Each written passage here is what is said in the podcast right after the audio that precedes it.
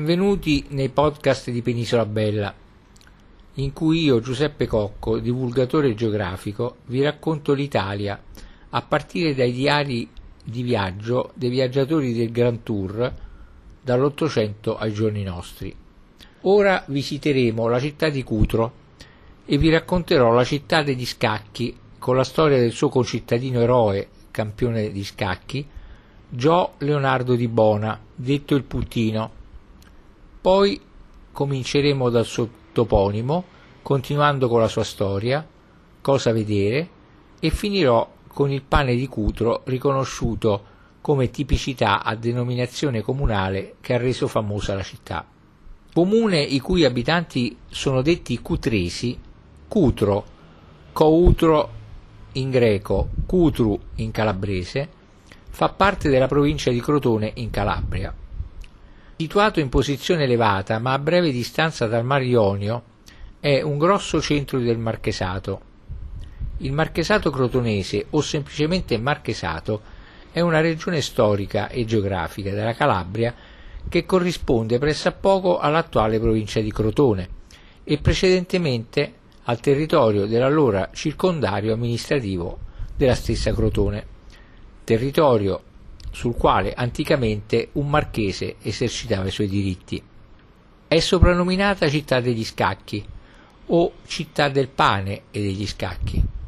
Si fregia del titolo di città per titolo onorifico concesso nel 1575 dal re Filippo II di Spagna, conquistato grazie al proprio concittadino Gio Leonardo di Bona, detto il Puttino, che divenne il primo campione di scacchi d'Europa e del Nuovo Mondo e che vincendo contro Monsignor Rodrigo López de Segura, scacchista e monaco cristiano spagnolo, confessore di re Filippo II, anch'egli uno dei primi grandi giocatori di scacchi, conquistò la ventennale esenzione dalle tasse e il titolo di città per la sua Cutro, che in suo ricordo e onore tra aprile e maggio di ogni anno svolge un torneo internazionale di scacchi.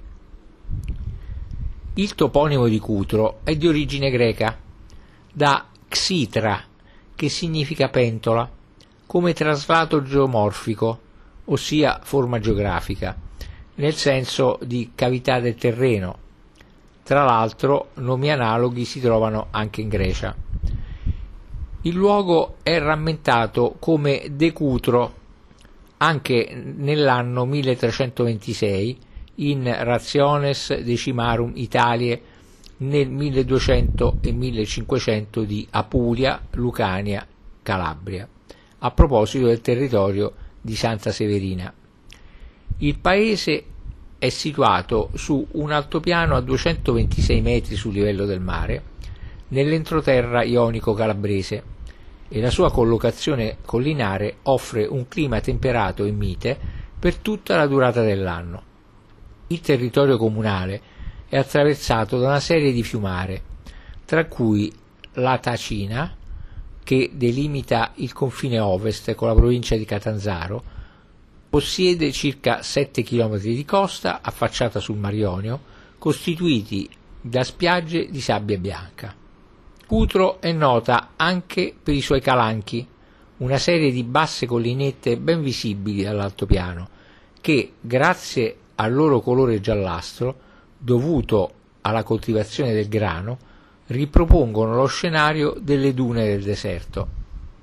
Pierpaolo Pasolini, che ne rimase molto colpito durante il suo viaggio della lunga strada di sabbia, svolto lungo le coste italiane nel 1959, decise poi di girare in questo paesaggio alcune scene, scene del film Il Vangelo secondo Matteo nel 1964. Utro ha origine come antica località della Magna Grecia, fondata con il nome greco di Chiterion. Tuttavia, secondo Ecateo da Mileto, nei pressi dell'attuale Villa Margherita si trovava un tempio religioso edificato ben prima dell'arrivo dei Greci.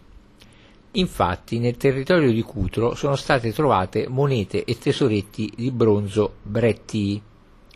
Sotto il dominio spagnolo intorno al 1551, Cutro viene venduta al duca Ferrante Carraffa, la Motta Seu Casale di Cutro, dove viene fondata un'università demaniale.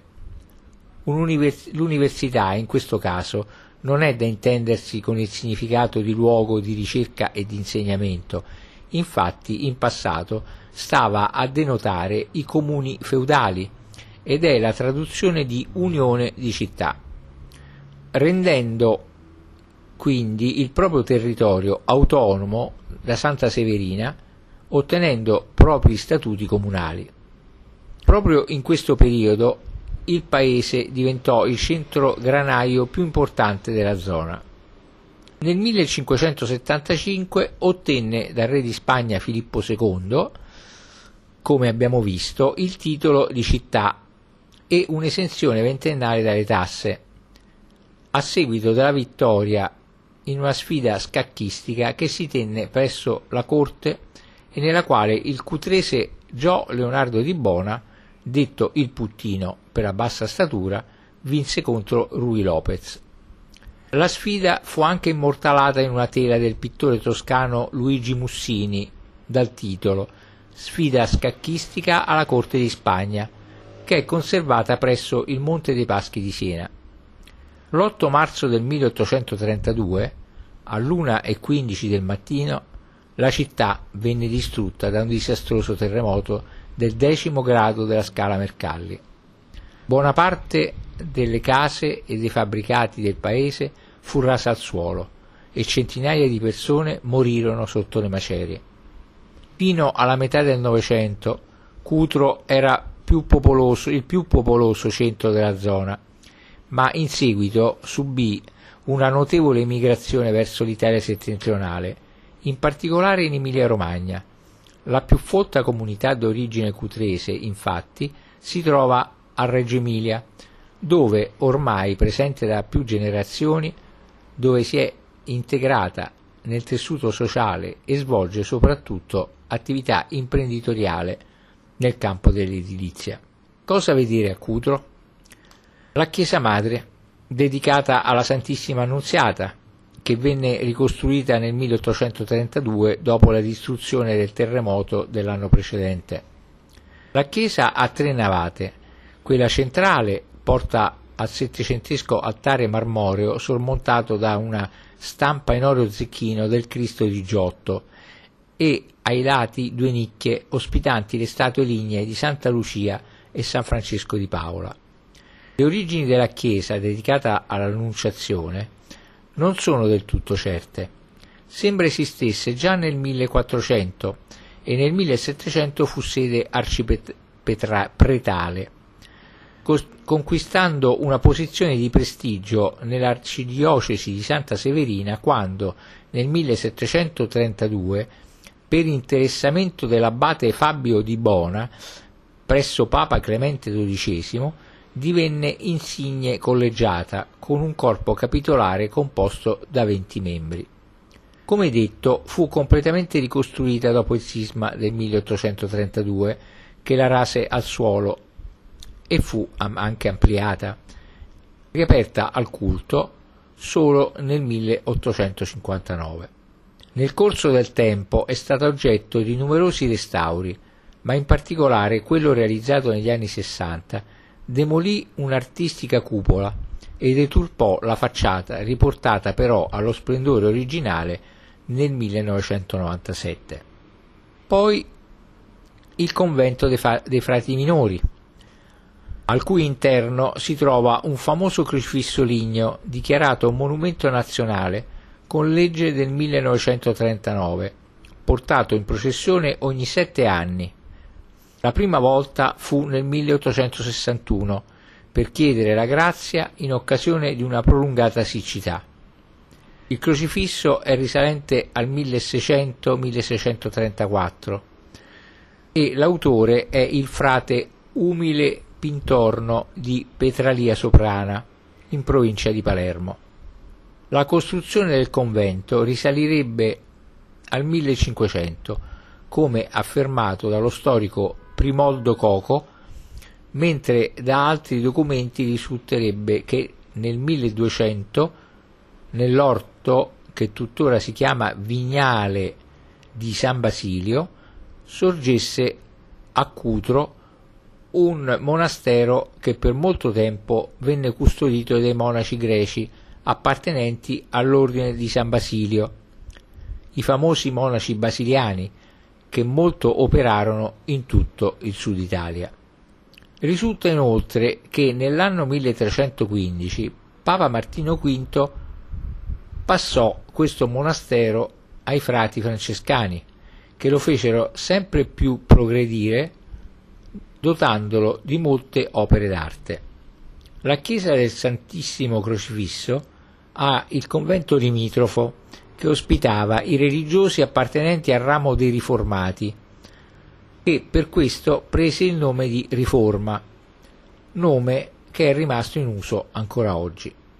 Più volte distrutto a causa di terremoti, il convento risorse sempre per volontà dei frati minori, ai quali mai mancò l'aiuto della popolazione.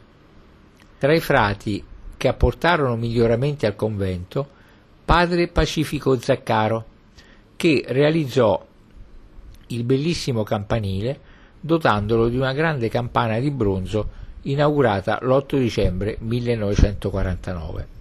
La chiesa di Santa Maria della Pietà, edificata nel 1730, è uno dei più antichi edifici di Cutro, in cui si conserva una tela raffigurante la Pietà, opera di un discepolo della scuola del domenicano Mattia Preti di Taverna.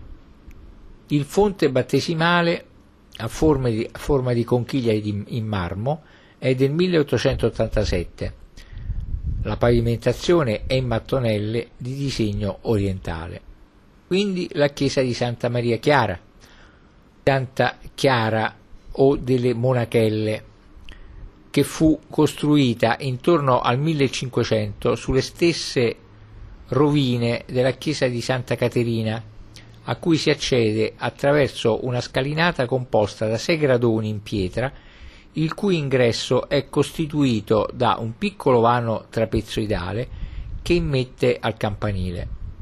All'ingresso si può ammirare un portale esterno in bassorilievo di pietra tufacea bianca in stile rinascimentale e di grande valore artistico. Con molta probabilità parte dell'impianto della chiesa precedente fu mantenuto intatto e vi si aggiunsero altri elementi per adattare la pianta della nuova chiesa alle funzioni che doveva svolgere in collegamento con il monastero annesso.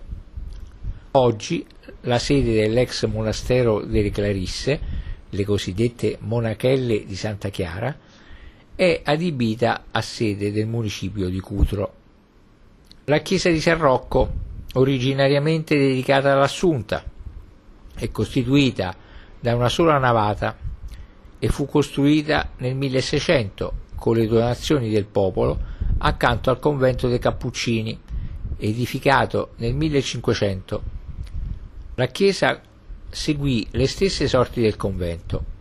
Infatti l'intero complesso fu distrutto dal terremoto del 1783, riaperto nel 1828, nuovamente chiuso nel 1860, riaprì nel 1865.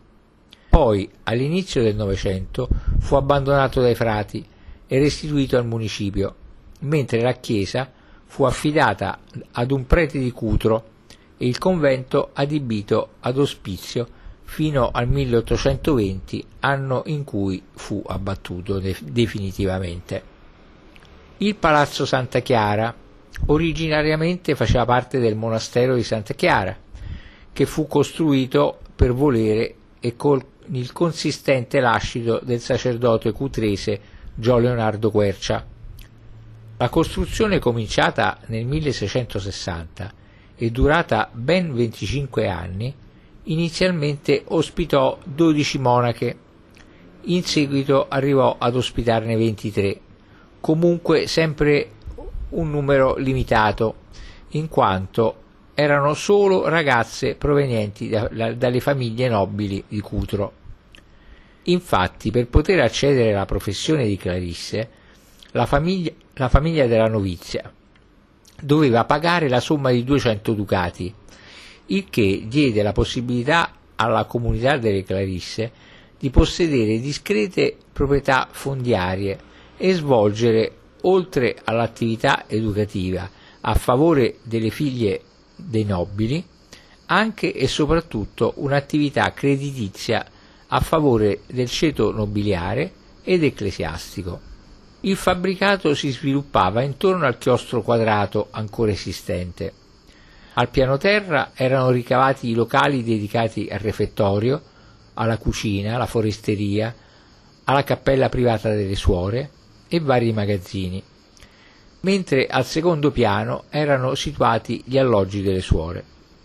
Il terremoto del 1832 distrusse il secondo piano, lasciando intatti il piano terra, il chiostro ed alcune volte che coprivano i locali del piano terra. Fu ricostruito dopo parecchi anni. L'attività del monastero durò 115 anni in totale e durante il periodo dell'occupazione francese del Regno di Napoli le monache lo abbandonarono, lo abbandonarono per salvarsi dalla furia dei rivoluzionari, rifugiandosi a Crotone. Poi, nel 1808 fu soppresso e mai più riaperto, diventando quindi di proprietà del comune e successivamente abbandonato per molto tempo. Soltanto verso la fine dell'Ottocento fu deciso di riutilizzarlo. Infatti, in una parte, quella su via Roma, fu trasferito il municipio, che però il 27 novembre 1967 fu dato alle fiamme dopo una manifestazione di protesta popolare che lo distrusse quasi completamente. Attualmente è sede del Consiglio Comunale. Da non perdere è la Villa Margherita, ritenuta una delle più belle ville del Crotonese. Dalla struttura in stile ottocentesco, situata in località Sant'Anna, che affaccia su un ampio giardino una vera oasi di pace in cui si trovano alberi secolari, che insieme ad altre piante formano una boscaglia quasi impenetrabile, in cui si trovano animali di ogni genere, in particolare uccelli che si fermano per nidificare. Fino al 1800 fu di proprietà del barone De Nobili di Catanzaro e del barone Doria di Massanova in seguito fu acquistata dalla famiglia Barracco, il cui barone Guglielmo la utilizzò come sua abituale residenza. Trascurata poi per diversi anni, fu fatta ristrutturare intorno al 1930 dal barone Luigi Barracco, che la denominò Villa Margherita, appunto, in onore della regina Margherita o forse di una sua figlioletta scomparsa in tenera età Infatti nella villa c'è una cappella dove si può ammirare il busto di una giovane fanciulla. A causa delle scorrerie degli ottomani, nel 1100 Cutro era già un importante centro di approvvigionamento del grano, ma divenne piazza d'armi autonoma anche rispetto a Crotone. Tale stato se da un lato rendeva più tranquilla e serena la vita dei cittadini, dall'altro comportava conseguenze negative, soprattutto sul piano economico, dato che le spese di alloggio e mantenimento dei militari erano a carico dell'Università di Cutro. Con molta probabilità i soldati, oltre che dormire nelle case nobiliari, occupavano il fortino di Chirizzi, costruito verso la fine del Quattrocento, periodo in cui Cutro diventò per la prima volta piazza d'armi. Di forma quadrangolare, con torrette pentagonali agli angoli, il fortino apparteneva alla famiglia Guarani. La torre quadrata, che versa attualmente in stato di abbandono, venne costruita tra il 1597 ed il 1603 in località Mascino, posizione strategica per il controllo della costa che va da Steccato alle Castella. Altre torri di guardia marittime furono costruite in quel periodo lungo tutto il litorale ionico ed erano comandate da un caporale assistito da due guardiani, i quali, nel caso di avvistamento di navi sospette, dovevano segnalarle e bersagliarle con l'artiglieria, mentre i cavalieri allertavano la popolazione con segnali di avvertimento concordati, approntavano le prime difese e davano il passaparola. Comunque, la presenza delle torri di guardia non valse a fermare le incursioni turche. Infatti, nel 1644 tutta la fascia costiera del Marchesato era spopolata e l'abitato di Le Castella abbandonato per ordine della corte reggia. I calanchi, per vedere i quali è stata recentemente riqualificata una vecchia strada con un tragitto suggestivo, sono molto belli e interessanti da vedere. Non si può terminare senza ricordare il pane di Cutro, un prodotto agroalimentare a marchio DECO, denominazione comunale, considerato tra le varietà di pane più pregiate in Italia, che ha la peculiarità di essere costituito per il 75% circa di farina di grano duro e per la rimanente parte di grano tenero. Un'altra caratteristica del pane di Cutro è rappresentata dall'impiego insostituibile del lievito madre. Inoltre la sua cottura avviene nel forno a legna preferibilmente con legno di faggio. Il pane di Cutro, una volta cotto, si presenta di un bel colore dorato, la mollica è compatta e la crosta spessa e croccante suo profumo è veramente speciale, così come la sua capacità di rimanere fresco e fragrante per svariati giorni.